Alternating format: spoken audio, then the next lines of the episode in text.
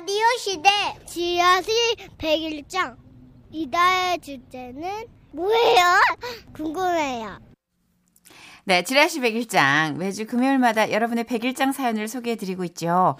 10월의 주제는 책이에요, 책. 그렇습니다. 오늘 소개해드릴 101장 사연은요. 경기도에서 김소용 님이 보내주신 사연입니다. 30만 원 상당의 상품 보내드릴게요.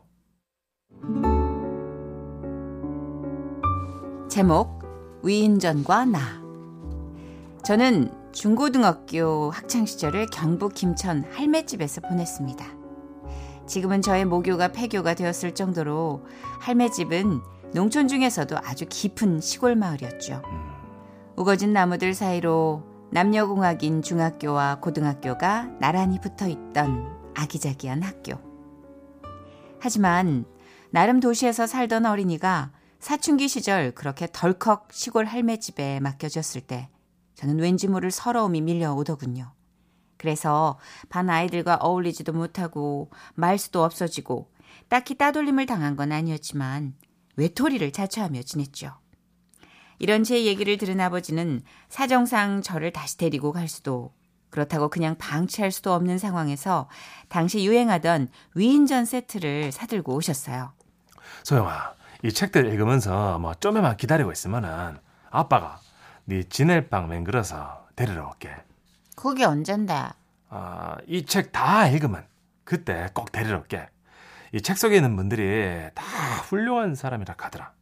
책 보면서 좀에만 참고 기다려주면 안 되겠나?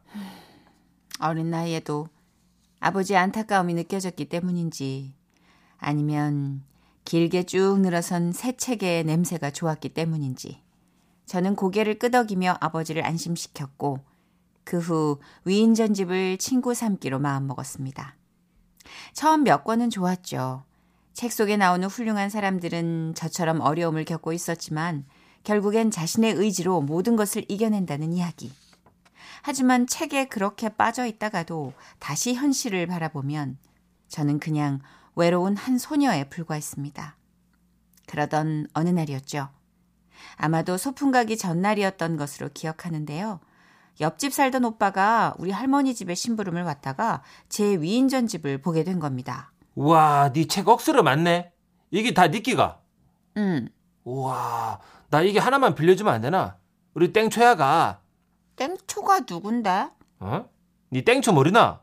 우리 국어쌤. 아, 아, 니도 내년에 만나게 됐기다. 암튼 우리 국어쌤이 위인전 읽고 독후감 써라 했는데 내는 책이 없다. 네, 한 권만 빌리도.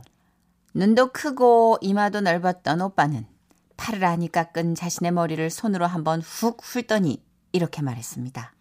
나 이 김재철이 손가락 걸고 약속할게. 깨끗하게 보고 그대로 갖다 꽂아 뒀기다마. 외로웠기 때문일까요? 저는 그 말을 믿었고 옆집 오빠에게 책을 빌려줬죠. 하지만 소풍에 다녀와서도 또 그 다음 날도 오빠는 책을 돌려주지 않았습니다. 아마도 배신감 때문이었을 겁니다. 제가 용기를 내서 오빠를 찾아갔던 건. 저는 옆집 대문 앞에서 한참을 망설이다가 오빠를 불러냈습니다. 어, 네가 웬일이고? 어, 내, 내 책 돌려줘. 아, 그거. 아, 그게 말이다. 그 재춘이가 지도 한번 빌려달라 해가지고 재춘이가 누군데? 내 친구 이재춘이라고. 아, 니는 모르나? 저 위에 사는데. 아, 좋다. 그럼 뭐말 나온 김에 한번 같이 가보자.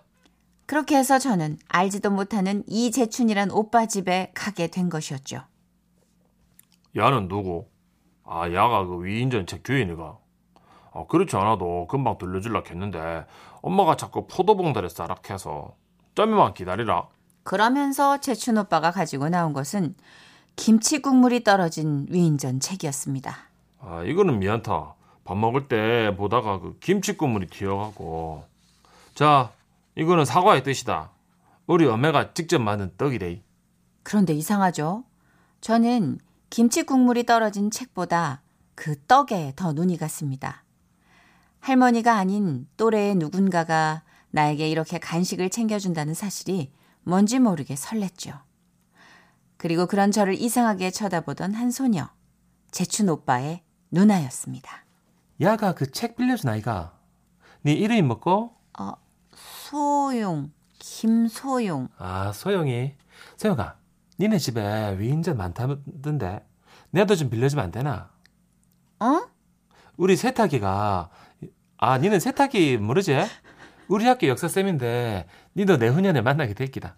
세탁기가 있잖아. 역사 공부하라 했는데 우리 집에 책이 없다. 내도 그 위인전 점에 빌리도 그러면서 그 언니는 이렇게 말했죠. 야들아 이제 날도 어둑어둑해지는데 얘네 집에 책도 빌릴 겸 데려다 주고 오자. 그렇게 김재철, 이재춘 오빠와 또 이재희 언니는 제 옆에 나란히 시골길을 걷게 됐습니다. 소영아, 니 그거 아나? 학교에 문방구에서 엄청 맛있는 떡볶이 판다. 정말 문방구에서 떡볶이를 팔아? 머리나? 소영이 니는 못 먹었나 보네? 그러면 내가 책 빌린 신세도 있고 하니까네 언니가 내일 떡볶이 사줄까? 진짜? 내는 재춘이랑 다르다. 거짓말 안 한다. 그러면 우리 내일 학교 끝나고 다 같이 교문 앞에서 모이지? 소영이, 니 나올 거지? 응. 와, 내도 간다 알았지? 아 신난다. 지금도 저는 그날의 그 길에 풀림 냄새를 잊지 못합니다. 할매 집에 맡겨진 후 처음 느꼈던 행복감과 따스함. 그 후 소문이 났는지 반 아이들은 종종 우리 집으로 위인전 집을 빌리러 왔고 그만큼 저의 친구들도 늘어났죠. 와, 친구들이 늘어나면서 빌려간 책들은 너덜너덜해지고 때론 책장이 찢겨서 돌아오기도 했지만 저는 상관없었습니다. 어차피 친구들과 노느라 책을 볼 시간도 없었으니까요. 돌아보니 그러네요. 그 위인 전 집은 저에게 친구들을 선물해준 또 다른 위인이었습니다.